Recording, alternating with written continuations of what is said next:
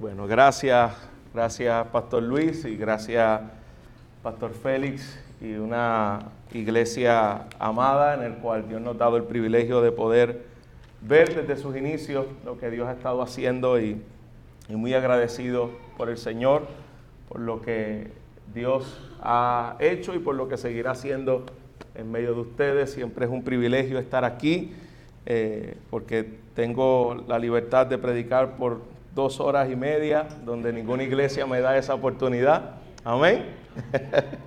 Eh, y también es de mucha alegría, eh, Pastor Félix es un amigo, no, no voy a decir un abuelo, porque es un padre espiritual en muchas áreas de mi vida y, y ha sido de mucha bendición de hoy lo que soy en, en el ministerio es por la vida de, de, la influencia eh, del pastor Félix. Eh, y estamos gozosos, de poder estar aquí, de poder predicar en, la iglesia que Dios le ha permitido establecer. Así que amen a sus pastores. Eh, tienen un privilegio de tener pastores que aman al Señor y que están en peligro de extinción.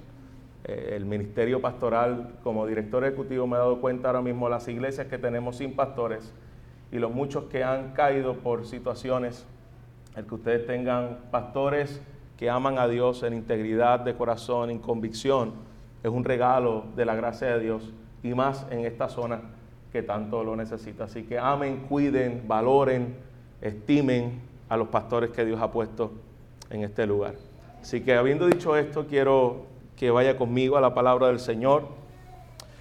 Lucas capítulo 1, Estaremos leyendo del versículo 67 al versículo 80. El canto de Zacarías es una continuación de el Magnificat de María. Este es conocido como en latín como el Benedictus, la bendición de este sacerdote ante la asombrosa noticia de la entrada del Mesías. Así que si es tan amable y se pone de pie conmigo, leemos del versículo 67 al versículo 80.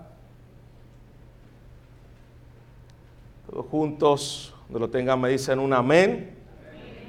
Dice la palabra del Señor. Y su padre Zacarías fue lleno del Espíritu Santo y profetizó diciendo, bendito sea el Señor, Dios de Israel, porque nos ha visitado y ha efectuado redención para su pueblo y nos ha levantado un cuerno de salvación en la casa de David, su siervo, tal como lo anunció por boca de sus santos profetas desde los antiguos, de los tiempos antiguos. Salvación de nuestros enemigos y de la mano de todos los que nos aborrecen, para mostrar misericordia a nuestros padres y para recordar su santo pacto, el juramento que hizo a nuestro padre Abraham, concedernos que librados de la mano de nuestros enemigos, les sirvamos sin temor, en santidad y justicia delante de Él todos nuestros días.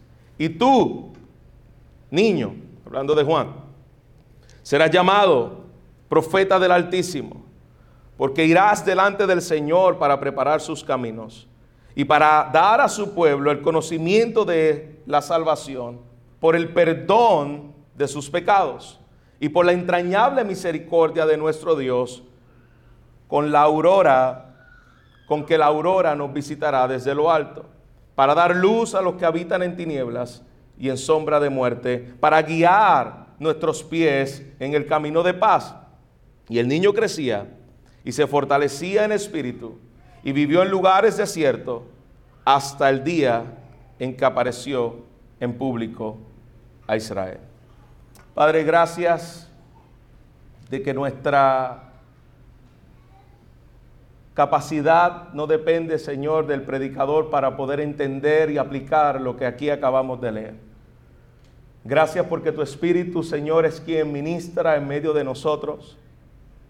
Gracias porque tu Espíritu es quien aplica y quien hace, Señor, que nuestros ojos espirituales, Señor, puedan ver y nuestros oídos espirituales puedan escuchar y nuestros corazones, Señor, puedan ser transformados por el poder de tu palabra.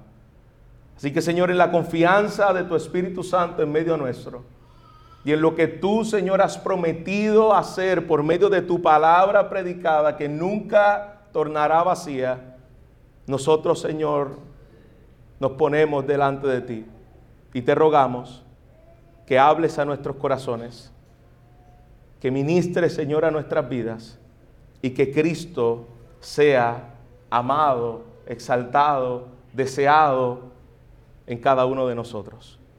Te lo pedimos, Señor, en Cristo Jesús. Amén. Amén y amén. Presentarse, hermanos. Hay una ilusión en la cual nosotros continuamente vivimos llamado control. Si hay algo en el cual es una ilusión, es precisamente esa palabra. Nosotros pensamos que tenemos el control de las cosas. Vivimos como si realmente nuestro destino estuviese predeterminado por toda la planificación nuestra y por todos nuestros planes, como si de alguna u otra manera nosotros controláramos las circunstancias de la vida. Y si de algo se encarga el Señor es precisamente de mostrarnos a través de las situaciones del mundo y a través de los desastres, a través de las enfermedades, a través de tantas cosas que nosotros observamos en este mundo caído, es Dios recordándonos que el único que tiene el total, absoluto control y dominio se llama Dios. Todo lo demás es una, una fantasía que a nuestros ojos pareciere que nosotros sí tenemos el control. Y hermanos, si hay algo que nos muestra este pasaje, es Dios haciéndole ver a todos los que están en escena desde el capítulo, del versículo 1 del capítulo 1 de Lucas, es recordándole que el que tiene el control, la autoría y el dominio de la salvación se llama Él, no ninguno de nosotros. Lo hizo con María y él no fue donde María, lo vieron aquí la semana pasada, para preguntarle a María y decirle, oye María, ¿tú me das permiso por favor de yo poder entrar a tu vientre? No, Dios no pide permiso para entrar al vientre de María. Dios se le revela y le dice lo que Él va a hacer. Ese es el Dios soberano que controla y domina la historia. Y ahora cuando se le presenta a un sacerdote llamado Zacarías, papá de Juan el Bautista, él le dice a Juan, él le, dice a Juan, perdón, a Zacarías, al papá de Juan, lo que él iba a hacer. Y Juan, como cualquiera de nosotros pudiera haber hecho, Juan comenzó a dudar. Y Juan dijo, espérate, que con estos viejos tú vas a hacer qué? Que a estas alturas de la vida yo voy a tener un qué, un, un bebé. Y que él va a ser profeta del Altísimo, profeta. Yo soy sacerdote. Excuse me, yo no soy profeta. Y mi hijo va a ser sacerdote. En los planes de Juan no tenía ni siquiera la, menor idea de tener un hijo a esas alturas, pero si tuviese un hijo, él iba a ser un hijo conforme a lo que era su papá. Y su papá era un sacerdote. Pero como Dios sabe cómo irrumpir en nuestras vidas cuando nosotros pensamos que tenemos el control de las cosas y hacernos ver que el único que va a guiar la historia y el único protagonista de la historia se llama Él. Por lo tanto, Dios le dice a Zacarías, y tú te vas a quedar sin hablar, mudo, por nueve meses. ¿Usted puede imaginarse eso, hermanos? Algunas mujeres quisieran imaginárselo de sus esposos. Y otras mujeres y otros esposos quisieran imaginárselo de su esposa, porque una mujer no puede entender cómo puede quedarse sin hablar ni siquiera algunos minutos. Pues aquí le dijo, tú vas a estar nueve meses sin ni siquiera hablar. Imagínate a Zacarías nueve meses viendo todo lo que está ocurriendo queriendo hablar, diciendo, le vas a poner por nombre Zacarías, haciendo muecas, y Dios trabajando en ese tiempo en el corazón de este hombre. Hasta que Dios lo lleva en un momento dado a decir, Juan es su nombre, no se va a llamar Zacarías Jr., se va a llamar Juan. ¿Por qué? Porque como tenemos tener control de las cosas, probablemente, hermanos, por Juan, por Zacarías, se llamaba Zacarías Junior. Iba a ser sacerdote. Y Dios le dice, no, tú, su nombre será llamado Juan. Y él toma una tabla y escribe, Juan es su nombre. Te podrá por nombre lo que Dios determinó y él será, no un sacerdote, él será profeta del Altísimo. Y mientras esos nueve meses de silencio, todo lo que Dios comenzó a trabajar en medio de este hombre, irrumpe Dios en la historia de lo que ellos habían dado por muerto.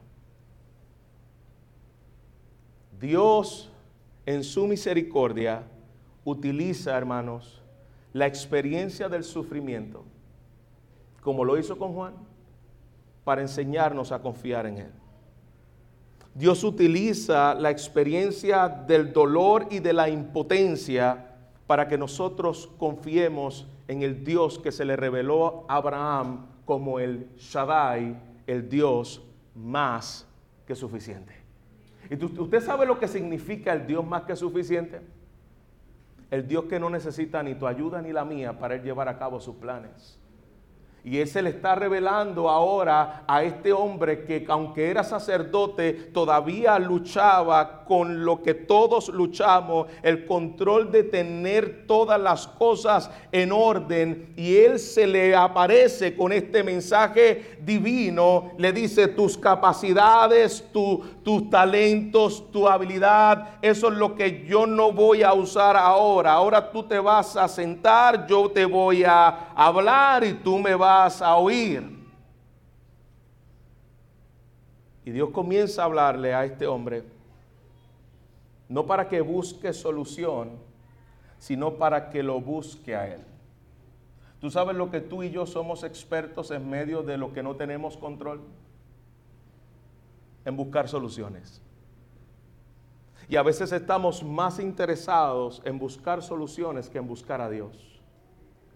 Dios llevó al punto a Zacarías donde no vas a buscar soluciones, tú vas a buscarme a mí, tú me vas a escuchar a mí y tú vas a esperar en mí para que veas lo que yo voy a hacer a pesar de ti. Así que no es sorprendente, hermanos, que cuando finalmente, nueve meses después, este hombre Dios le devuelve, luego que nace Juan el Bautista, luego que nace su hijo, Dios le devuelve otra vez el habla, ya que estuvo nueve meses sin poder hablar, las primeras palabras que salen de su boca, ¿sabe cuáles fueron? Si usted está nueve meses sin hablar, usted quisiera escuchar las primeras palabras que salgan de la boca de ese que estuvo nueve meses sin hablar, porque lo que va a decir es importante. Pero cuando tú estás nueve meses sin hablar, no por capricho humano, sino por una obra del Señor, para hacerte ver y esperar y conocer quién es Él, las primeras palabras que salen de la boca de Zacarías fueron, alabado sea el Señor. Esto muestra la verdadera condición del corazón de Zacarías. Porque si usted está nueve meses sin hablar, lo primero que muchas veces ocurre en nosotros es comenzar a quejarnos. Y mira para allá y todo lo que yo tuve que pasar. Y mira todo, nueve meses. Yo no sé qué estaba pensando el Señor. Pero esto muestra la condición de un hombre que había sido tratado por Dios y que cuando por primera vez en nueve meses Dios le permite hablar, las primeras palabras fue una cascada de júbilo, de gozo, de alegría por quien era Dios. Y ese es el primer punto que yo quiero que nosotros podamos ver. Lo que produce el Señor en medio de nuestros sufrimientos o produce el Señor en medio de nuestra expectativa es que nosotros le adoremos a Él por quien es Él. Donde hay una fe genuina, hay una alabanza donde el Señor ha comenzado una transformación y una obra de nuevo nacimiento, se caracteriza porque quiere adorar a Dios, no por causa de las cosas que Él da, sino por quién es Él. Y la pregunta que todos quisiéramos, o que muchos harían, ¿y cuál fue las palabras de Zacarías cuando adoró? Y qué bueno que no tenemos que imaginárnoslas, ni tenemos que especular de lo que pudo haber dicho eh, Zacarías cuando él comenzó a hablar por primera vez, sino que la palabra de Dios nos muestra cuál fue esa adoración. Versículo 67 en adelante. Dice que Zacarías profetizó por medio de una canción, pero fue conocido como una profecía en el cual se le llama se le conoce en latín como benedictos o bendito. Esa palabra bendito reconoce la grandeza de Dios y de la misericordia de Dios por su pueblo. Y Zacarías dice la escritura que profetiza. Y es bueno que podamos resaltar aquí lo que no significa profetizar. Profetizar no significa adivinar el futuro y saber lo que va a pasar mañana. Eso no es profetizar. A profetizar no es veo, veo o abracadabra, así me dice Dios. Eso no es profetizar. Profetizar es hablar de parte de Dios, inspirado por el Espíritu Santo. Lo que está haciendo Zacarías aquí es parándose delante del pueblo, hablando una palabra que está siendo inspirada y que la tenemos aquí en su palabra revelada. Esa es la profecía. Él está hablando a los que están alrededor y las palabras que salen, versículo 68, bendito el Señor Dios de Israel. Sus palabras fueron inspiradas por el Espíritu. Dice que fue lleno del Espíritu y lo que habló fue no a un Dios extranjero, no a otro Dios como dicen algunos herejes que el Dios del Nuevo Testamento no tiene nada que ver con el Dios del, Antiguo Testamento. No, él está diciendo, este es el Dios del pacto, este es el Dios de Israel, este es el, el que ha trazado la historia desde la antigüedad y que hoy tenemos la bendición de poder ver la revelación máxima en todo su esplendor en la persona de Jesús. Bendito sea el Señor Dios de Israel. El pueblo de Israel acostumbraba acercarse a Dios en adoración de esta manera. Eso lo podemos ver en el Salmo 106, en Salmo 41, en Primera de Reyes, cuando hay una adoración, ellos le llaman a Dios, bendito sea el Dios de Israel. Y utiliza una palabra que nos ha visitado. Esa palabra visitación era muy utilizada en el pueblo de Israel para hablar acerca de la salvación. Cuando Dios visitaba, visitaba muchas veces en juicio y cuando Dios visitaba, visitaba para salvar. Y la visitación que está hablando aquí es una visitación de salvación. Dios se le había aparecido y se le había revelado por medio de este ángel para mostrarle misericordia y salvación a este pueblo. Y de ahora en adelante, todo lo que él comienza a hablar, aquí podemos ver que Zacarías había sido trabajado por Dios de tal manera que lo que él habla es un conocimiento profundo de la palabra de Dios. Él no está alabando a lo loco, Él no está alabando porque la melodía suena buena, Él no está alabando por, por caprichos humanos, es una alabanza controlada, dominada, dirigida por la palabra. Recuerda que Él está hablando lleno del Espíritu y una persona llena del Espíritu es una persona llena de la palabra. Y todo lo que habla aquí Zacarías es inspirado por el Espíritu porque está acorde a lo revelado en toda su palabra y él comienza a hablar acerca de esa salvación que ha sido trazada por Dios, que se conoce en el estudio de la teología como la teología bíblica. Es la unidad de la Biblia como un hilo conductor que nos habla de un solo tema que nos apunta a la gloria del Mesías. Eso es lo que está haciendo ahora Zacarías. Zacarías lo que está haciendo es una teología bíblica. Él está hablando de la unidad de esa salvación, de cómo fue prometida y utiliza la palabra cuerno como un símbolo de fuerza, un símbolo de poder que viene a través de David y el cual fue profetizado por medio de los profetas. Capítulos, versículos 72 y versículo 73. Mire lo que está haciendo aquí Zacarías por medio de este cántico, de esta profecía. Él se remonta a los padres y a los patriarcas. él se remonta a Abraham. Y él dice, esta promesa viene ligado a una promesa que Dios le dio a Abraham. Y esa promesa que Dios le dio a Abraham es que por medio de él, él daría una simiente, una descendencia en el cual serían benditas todas las naciones de la tierra. Fue profetizado por los profetas. Los profetas apuntaban a Jesús. Hablaban de Jesús. Hermanos, todos los profetas tenían una función. Y la función del profeta era apuntar al Mesías venidero, al Salvador que habría de venir. Esa es la razón por la cual los profetas en el tiempo presente no son necesarios y todos los que puedan autoproclamarse profetas no tienen la autenticidad de la palabra de Dios. ¿Por qué? Porque ya el Mesías vino.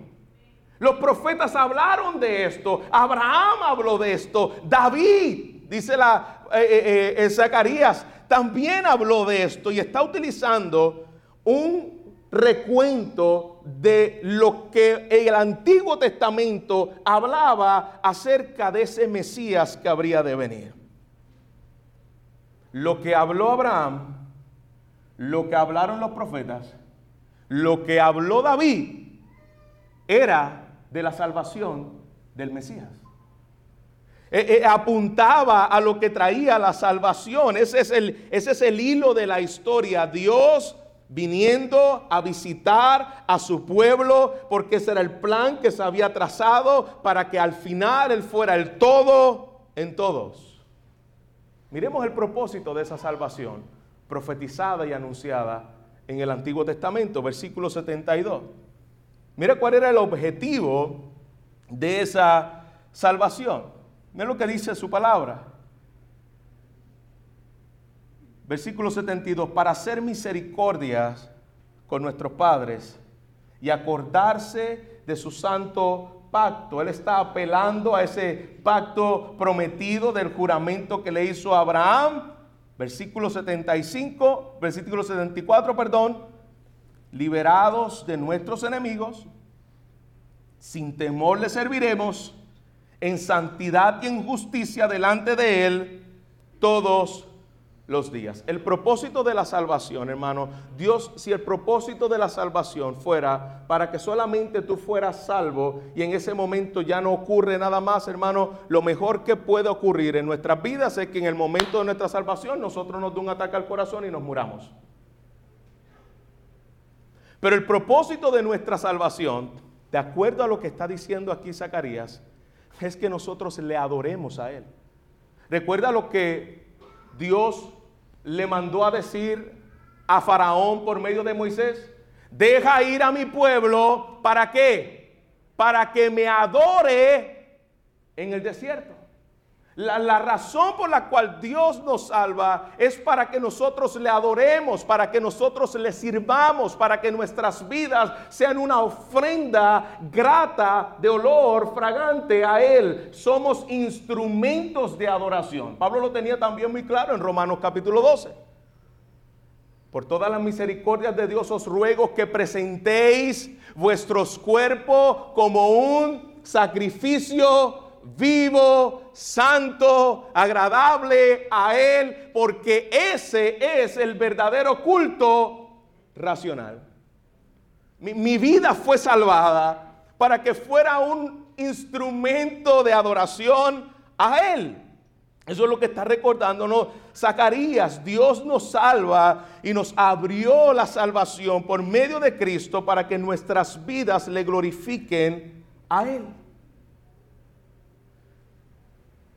Cualquiera puede pensar, Zacarías lleva nueve meses sin hablar y acaba de nacer su hijo.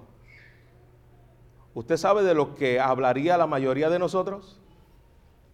De su hijo que acaba de nacer. Hasta ahora mismo, todavía Zacarías no ha mencionado en ningún momento a su hijo que acaba de nacer. Hasta ahora versículo 76, él comienza a hablar y, va a hablar de su hijo porque es el profeta de la salvación. Él dice, esto fue lo que Dios, esto fue lo que Dios va a hacer con su pueblo y por esto nos regocijamos, pero ahora habla acerca de ese profeta de la salvación y mira lo que lo que comienza a hablar acerca de su hijo. Dice que Juan será grande, será llamado profeta de Dios. Cuando Jesús habló de Juan el Bautista, ¿usted sabe las palabras que Jesús dijo de Juan? de todos los profetas, Juan es el más grande de todos ellos. ¿Tú sabes cuántos milagros hizo Juan el Bautista? Ninguno.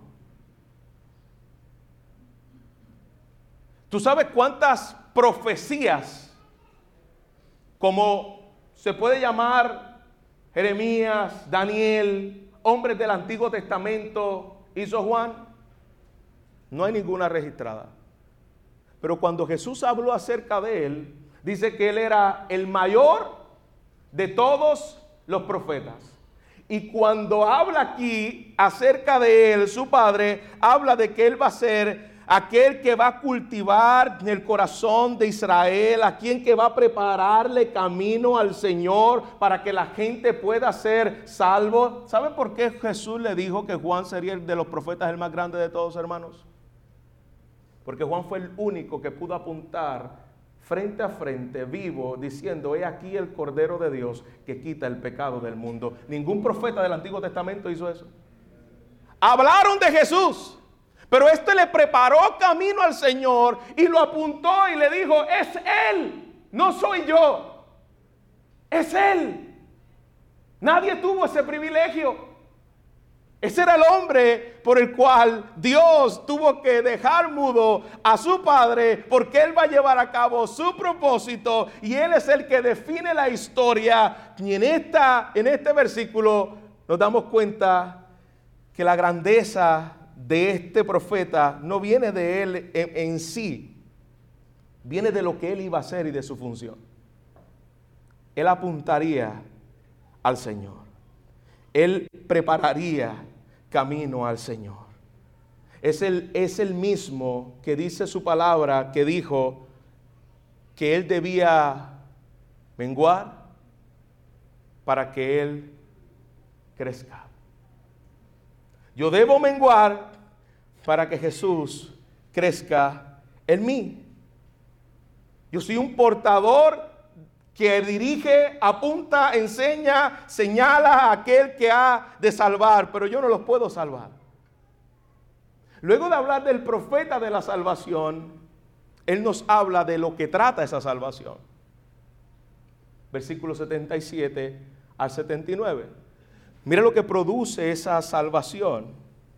En primer lugar, esto es una salvación, aunque puede sonar como obvio, que es una salvación espiritual, cuando el pueblo de Israel escuchó de esta salvación, eso no era tan obvio. Porque tú sabes de qué estaban necesitados ante la mente humana ni la comprensión de lo que es una verdadera salvación en el pueblo de Israel, de los romanos. Hermanos, el pueblo de Israel no estaba pensando en una salvación espiritual. E, ellos no pensaban que tenía un problema con Dios, no, ellos se sentían favorecidos de Dios. Nuestro problema son aquellos engendros, hijos del diablo, nacidos en las entrañas de Satanás, llamado Roma. Porque cuando nosotros pensamos que el problema que tenemos es nuestro mayor problema, el Señor se encarga de mostrarnos cuál es nuestro verdadero problema. Y el problema principal no era Roma. La, salvación que necesitaba ese pueblo no era una salvación material, temporal, humana. Mira lo que dice el versículo 77. Él vino a salvar su pueblo de sus pecados. Esa es la salvación. ¿Por qué se necesita perdón por los pecados? Porque el problema del pecado es el problema más grande de toda la humanidad, hermanos. Cuando Jesús vino a salvar, Él no los vino a salvar de un problema temporal aquí en la tierra, Él los vino a salvar de su problema principal y es que yo soy pecador, que yo he ofendido a Dios, que Dios es santo, que Dios es justo y que Dios castigará al pecador para siempre a menos que tú seas salvado y perdonado. Y hermanos, cuando hablamos de ser salvado, no podemos pasar por alto de que tenemos todavía la misma, el mismo pensamiento que tenían los israelitas. Cuando a la gente se le dice, usted necesita ser salvo. Recuerdo la anécdota que en un momento dado contó el doctor Arcis Sproul, donde alguien se le acercó y le dijo, usted necesita ser salvo.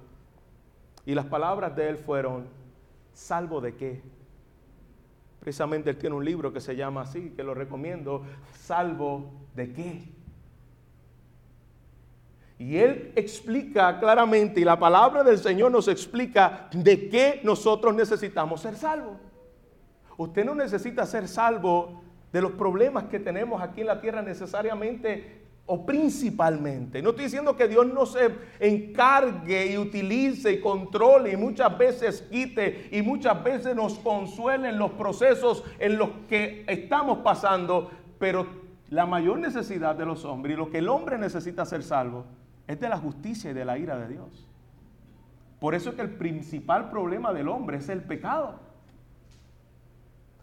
Porque si tu mayor problema es que tú llegaste aquí hoy con una enfermedad terminal, y no quiero sonar insensible, pero yo quiero que usted sepa de que si usted es sano y Dios en su misericordia toca su cuerpo y lo sana, y su mayor problema, que es un problema de justicia, porque tú eres pecador y Dios es santo, no ha sido resuelto, tú sabes que poco importó tu sanidad aquí en la tierra, porque tú tienes un problema eterno con la ira de Dios. Y hasta que ese problema eterno no sea resuelto, aunque tú tengas cuerpo sano, tú estás bajo la ira de Dios desde que te levantas hasta que te acuestas. Y si un día tú dejas de respirar, tú te encontrarás con Él y tú le rendirás cuentas a Él. Tuve una consejería hace dos días acerca de... Eh, estos son estos tipos de consejería en el cual a veces tú no te esperas y que no te la enseñaron en el seminario. Pues llega, pastor, ya llevo viniendo un mes aquí pero yo quiero decirle que, cuál es mi problema. Yo soy bautizado por el espiritismo en Puerto Rico, el chamanismo. No sé de qué categoría es. Por mí se mató una cabra. Por mí, a mí, yo tengo esta cadena, tengo esto, tengo, tengo todo un altar donde los alimentamos. Y yo sé que yo estoy viniendo aquí en la iglesia, pero si yo me quito esto, a mí ya me dijeron que me van a matar. Y yo me quedo pensando, pues no, no, tenía nada para anticipado para decirle. Yo le digo, tú sabes una cosa, que el día en que tú mueras, quien te va a juzgar no son las estatuas de yeso, ni los caracoles, ni las locuras que tú puedas tener en tu casa, ni la pulsera que tú tienes, ni los demonios que te puedan acompañar. El día en que tú mueras, quien tú le vas a rendir cuenta es a Dios y quien te va a juzgar es a Dios. Por lo tanto, temed más bien aquel que tiene potestad de echar tu alma al infierno y eso no son los demonios, ese es Dios, a quien tú debes temer es a Dios. Así que tú puedes coger todas esas porquerías y botarlas sin ningún tipo de temor. Y tú ves gente en Puerto Rico, hermano, tenemos un montón de supersticiosos que creen toda esa basura. Te dan unos caracoles, hermano. Usted coge un bate y con los caracoles los va metiendo uno a uno. ¡Pa! ¡Pa! ¡Pa! ¿Usted no va a creer esa basura?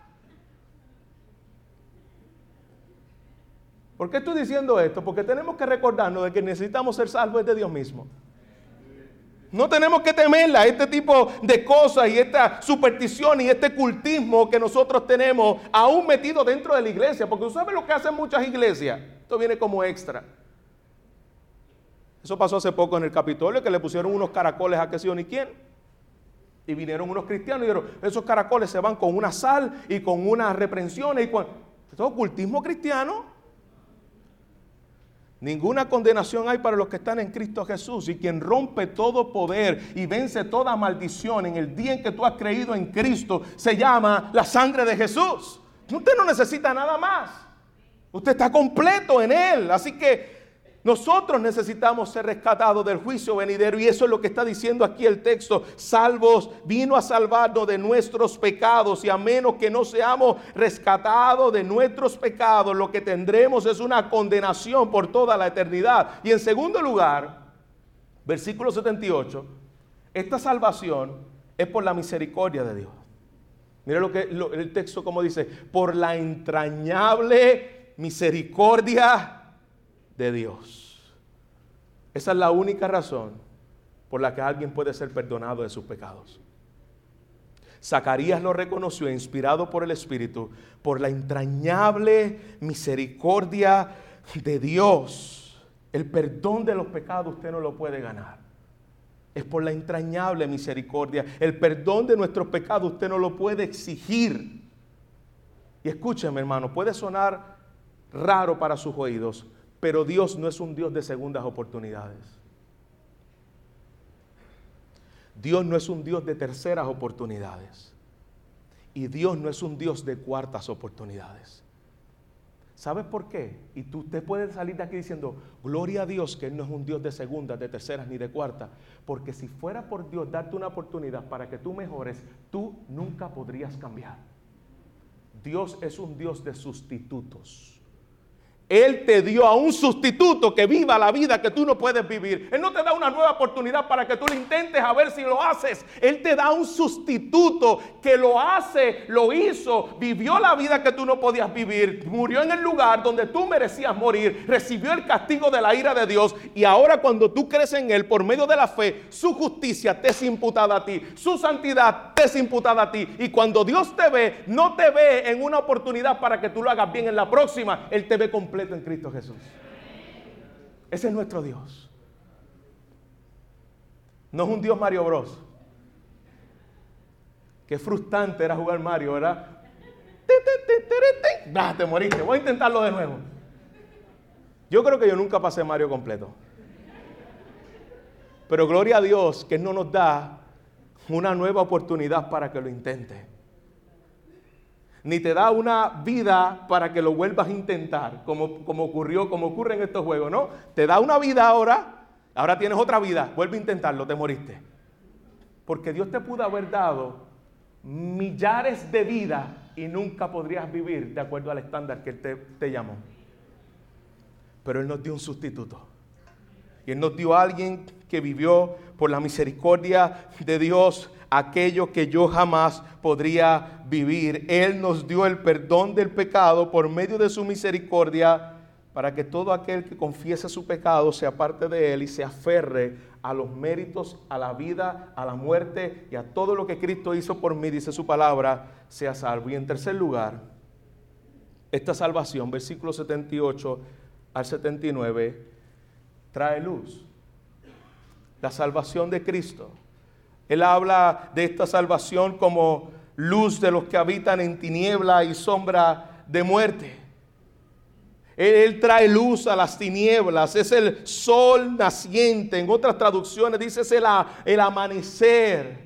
Él trajo vida cuando estábamos en oscuridad. Él nos dio vida cuando estábamos muertos en nuestros delitos y pecados. Cuando Cristo viene a nuestros corazones, las tinieblas son eh, repelidas y todo brilla. Las tinieblas huyen, la muerte es derrotada y el poder de Dios es quien gobierna nuestras vidas. Zacarías le llama, Él es el sol naciente. ¿A usted le ha pasado que ha, intentado mirar el sol por un momento, hermanos, y no puede. Que la, la luz es tan fuerte. Imagínate la santidad, la grandeza de Dios viniendo a nuestras vidas. Él trae luz. Y mientras más te acercas, ¿sabes lo que ocurre? Que pensamos que mientras la luz de Dios y la santidad de Dios está en nuestras vidas, más buenos nos vemos. Y es todo lo contrario mientras más la luz nos da, más cuenta nos damos cuánto necesitamos parecernos más a Él. ¿A usted le ha pasado esos espejos grandes que a veces están en los hoteles? Que tú te los pones y dices, wow, yo no sabía que yo era tan feo hasta que me veo en Zoom. Pues lo mismo ocurre, hermanos, cuando usted se ve a la luz de la santidad. Mientras esa luz da a nuestras vidas, más usted puede ver áreas y cuartos oscuros que el Señor está tratando y comienza a obrar en nuestras vidas. Yo quiero terminar a manera de aplicación. Yo quiero que podamos ver las implicaciones de esto que acabamos de ver. Quiero que veamos tres implicaciones de este texto que acabamos de ver en esta mañana. Número uno, yo quiero que observemos la profunda gratitud que había en Zacarías por la aparición de la llegada del Mesías. Yo quiero que podamos evaluar nuestros corazones y aprender del ejemplo de Zacarías, hermanos, si esa salvación que Zacarías todavía no había visto, pero que la había creído y ahora estaba, todavía no la había visto en el sentido de que había visto al niño, pero Zacarías no vio a Jesús morir, probablemente ya él murió antes de que Jesús muriera en la cruz, pero él había creído en esa salvación. Este es el Mesías. Tú y yo hemos visto el panorama completo. Si usted es salvo, lo que debe caracterizar una vida llena del Espíritu como lo era Zacarías, es una vida centrada en Jesús en gozo, entendiendo que todo se trata de Él. Esa es la primera implicación que yo quiero que nosotros podamos ver. Una persona llena del Espíritu Santo es un corazón lleno de alabanza, llenos de cánticos. Es lo que dice Efesios, ¿no? Antes bien sed llenos del Espíritu. ¿Cómo nosotros somos llenos del Espíritu? Cantando entre nosotros, hablando entre vosotros, con salmos, con himnos espirituales. Una evidencia de que el Espíritu Santo llena tu vida Puedo decir otra cosa que nosotros debemos evaluar a la luz de esta implicación. Todos los que han creído en Cristo Jesús tienen al Espíritu Santo. Pero no todos los que han creído en Cristo Jesús viven una vida llena del Espíritu Santo. Una vida llena del Espíritu Santo no está hablando acerca de una cantidad cuantitativa, está hablando acerca de un control en tu vida. ¿Cómo tú sabes que el Espíritu Santo te ha llenado, estás lleno del Espíritu. La palabra lleno es control, es como un guante que tú lo pones en tu mano y ese guante está siendo controlado por la mano. Mi mano está llena del guante. Cuando tú estás lleno del Espíritu, una evidencia es esta que podemos ver en la vida de Zacarías. Una persona llena del Espíritu es una persona llena de la palabra de Dios. Habla la Biblia. La Biblia como como alguien le dijo una vez a Spurgeon, si lo, si lo cortan, versículos bíblicos corren por su sangre. Es una persona que está siendo llena de la palabra de Dios. Y eso lo podemos ver en la vida de Zacarías. Estaba controlado por el Espíritu luego de haber sido tratado nueve meses por el Espíritu. Bueno, lo podemos ver porque sus labios es una continua expresión de lo que Dios ha hecho en su vida. Y yo quiero que nos evaluemos a la luz de esta verdad. ¿Estamos siendo llenos del Espíritu Santo, hermanos? ¿Y cómo lo sé? Si mis labios lo que tienen es una continua queja, una continua crítica, yo quiero decirte, hermano, que yo no necesito saber mucho para saber que no estamos llenos del Espíritu, si eso es lo que nos caracteriza. Porque una persona llena del Espíritu muestra ese fruto del Espíritu con una alabanza, con gozo, con gratitud. Si eso es lo que nos caracteriza, se puede ver que estamos siendo llenos del Espíritu Santo. Y si algo muestra el obrar de Dios en la vida de Zacarías, es que la fe no es una fe seca y una fe indiferente. Es una fe que te apasiona en todos los sentidos de tu vida. Número dos, podemos aprender a descansar en las promesas de Dios y abrazarlas como lo hizo Zacarías. Hermanos, no dudemos de que ninguna palabra de Dios acerca de su pueblo en las cosas futuras se vayan a cumplir. No dudemos, Dios va a cumplir cada una de sus palabras y podemos tener la seguridad mucho más allá de lo que Zacarías tuvo, de que lo, lo, que porque Zacarías nunca lo vio, tenemos el sello del Espíritu, de la sangre de Cristo que nos asegura que todo lo que Dios ha prometido, Dios lo va a cumplir. Sus palabras son fieles y verdaderas. Dios cumple sus promesas. Descansemos en su palabra. Yo no sé lo que me va a esperar mañana, pero yo puedo descansar en que la palabra es fiel y la palabra de Dios dice que aunque nosotros pasemos por las aguas, aunque nosotros pasemos por el fuego, Él estará con nosotros y que aún Él me va a guiar más allá de la muerte. Así que la palabra del Señor es fiel y es segura. Número tres, este himno y esta profecía nos habla claramente de que Él nos salvó de nuestros pecados para que le sirvamos a Él en integridad de corazón para que le adoremos, para que le sirvamos, un pueblo que le sirve, no simplemente alguien que es salvo y que está esperando que se muera o que está esperando que Cristo venga. No, Dios me salvó para que yo le adore. Y cuando si Cristo viene por mí, ya sea porque es su segunda venida o Cristo viene por mí, ya sea porque me manda a buscar y me muero, que me halle adorando y sirviendo a Él. esa es la actitud de, una, de un corazón que ha sido transformado por el Señor y declara aquí que hemos sido liberados de nuestros enemigos para que les sirvamos en santidad y en justicia delante de Él. Evaluemos nuestras vidas. Él me salvó para que les sirva en santidad y justicia. Y pongámonos delante de Él reconociendo, Señor, ¿cómo está mi servicio a ti? ¿Cómo se refleja esa salvación en mi vida? Cómo ese sol de justicia está siendo una realidad en mí. Y por último, este himno termina hablando acerca de Juan. Y yo no quiero que pasemos por alto, aunque él dedicó dos versículos para hablar acerca de este profeta que vendría a apuntar a aquel Salvador y anunciar la presencia del Mesías hay mucho que aprender acerca de ese profeta. La inclinación natural de nuestros corazones, hermanos, es ponernos a nosotros en primer lugar. Esa es la inclinación natural de todos.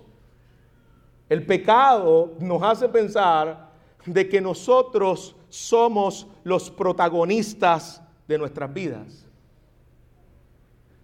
Y en el escenario divino, hermanos, nosotros probablemente lleguemos a los extras. A los extras de la película, ¿no? Usted ve que se quedan hasta el final. Y esa es la parte más importante, ¿verdad? Que usted se queda todo el tiempo esperando que lleguen los extras, ¿verdad? No. Usted se acaba la película y usted se va y se olvida de los, de los extras. O, aquel que contratan. Yo tengo un, hermano en la iglesia que dice que él, le pagaban 500 dólares para que simplemente en la película le dieran una, le dieran una pescosa, se cayera al piso y ya, 500 dólares. Pues probablemente ese sea, ese sea el personaje nuestro en la historia.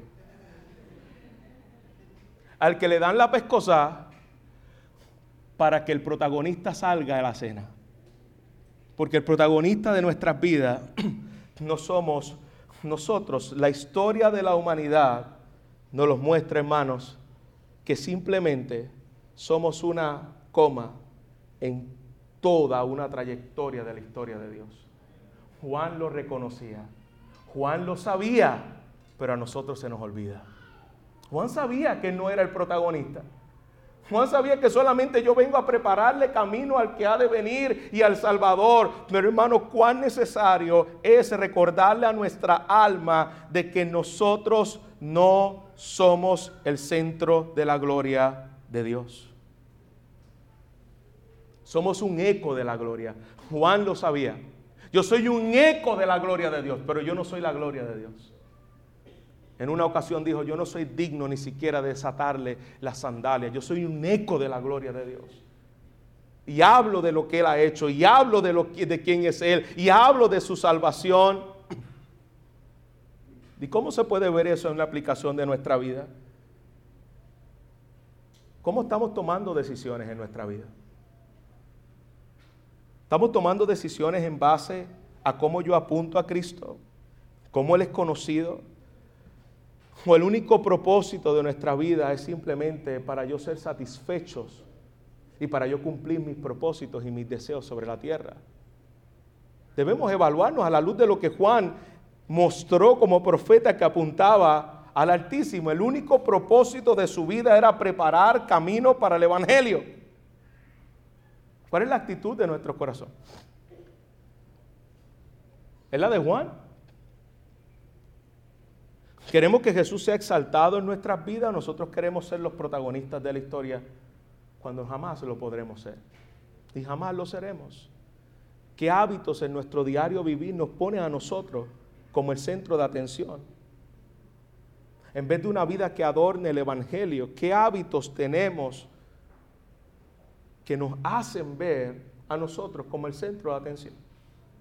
No, pastor, yo no soy eso, es gente así que le gusta llamar la atención, pero yo no soy, yo no soy como esa gente. Yo, yo para la gloria de Dios hago todo. Podemos decirlo con nuestros labios. Y podemos llenarnos la boca de decir que todo lo hacemos para la gloria de Dios. Pero tú sabes cómo muchas veces el Señor utiliza cosas para hacernos ver que nos queremos colocar en el centro de la atención cuando reconocieron a todo el mundo menos a ti. Y nos enojamos, nos molestamos. Pero Juan el Bautista reconocía y decía, eso es lo que el mundo me anima a hacer. El mundo me anima a ser el centro de, la, de, la, de mi vida. Incluso, ¿usted, ¿usted se ha dado cuenta de la mayoría de las conferencias que existen en el día de hoy? Mujer empoderada, hombre empoderado. ¿Cómo conquistarle el mayor éxito de tu vida? Eso es una gloria al hombre.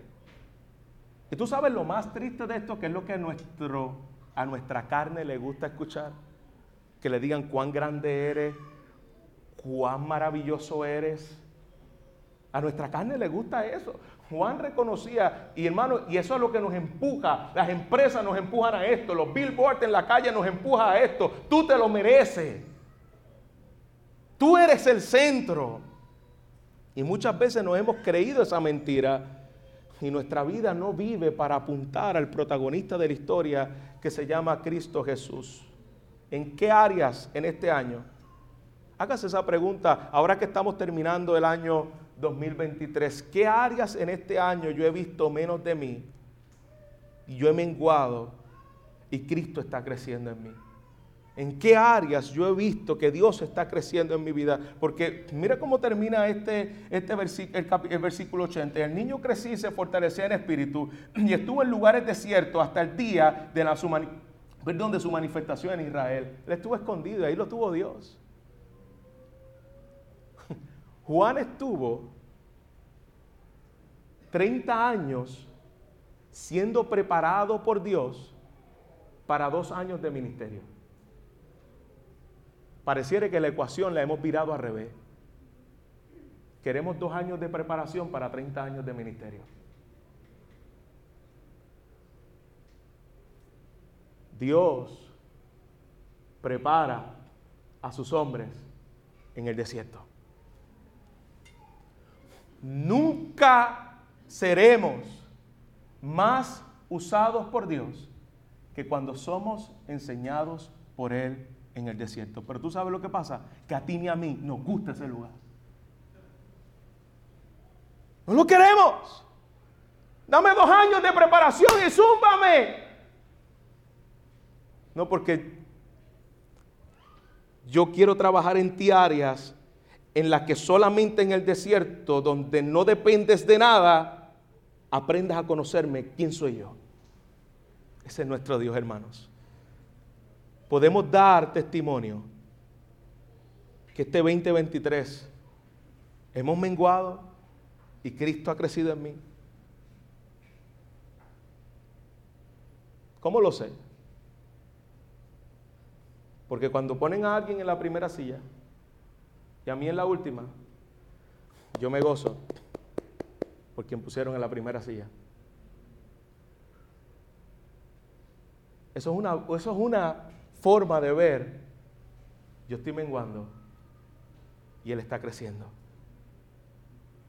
¿Nos gusta pasar desapercibido? ¿O siempre somos de los que nos gusta que nos tomen en cuenta? Apunta nuestra vida a Jesús, como Juan y como Zacarías y pueden ver cada cosa que tenemos, cada cosa que tenemos. Señor, cómo mi matrimonio te puede apuntar a Jesús, cómo mis hijos apuntan a Jesús, cómo mi ministerio apunta a Jesús, cómo mi vida de abuelo apunta a Jesús. Y que el Señor nos ayude a vivir una vida de arrepentimiento. Porque el mensaje de Juan fue un mensaje de arrepentimiento. Y tú y yo necesitamos cada día menguar, arrepentirnos y que la imagen de Jesús sea formada en nuestros corazones. Que tenga oído para oír, que pueda oír lo que el Espíritu de Dios nos dice en esta tarde. Padre, gracias. Gracias Señor porque este, esta canción, esta bendición a ti, tiene tanto que decirnos a nosotros. Y gracias Señor porque al ver lo que Zacarías, inspirado por tu espíritu, nos mostró a través de este texto, nos hace ver, Señor, cómo todo se trata de ti, cómo la historia se trata de ti y cómo fuimos creados y diseñados para tu gloria.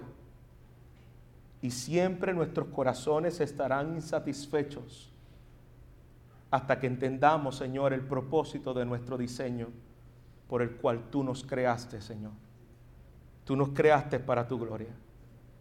Tú nos creaste, Señor, para anunciar esta gloriosa salvación que hoy Zacarías profetizaba que había llegado. Hoy nosotros ya la tenemos. Y que podamos vivir a la luz de lo que tú has hecho en nuestras vidas, con gozo en nuestros corazones porque nuestro mayor problema fue resuelto. Tú enviaste a un Salvador que vino a morir por nuestros pecados y hemos sido, Señor, limpiados, justificados y santificados por ti. Para que ahora vivamos, Señor, como aquel profeta de la salvación, apuntando a nuestro Señor Jesucristo. Y te queremos pedir perdón, Señor. Perdónanos, Padre, porque ¿Cuántas veces nos hemos creído la película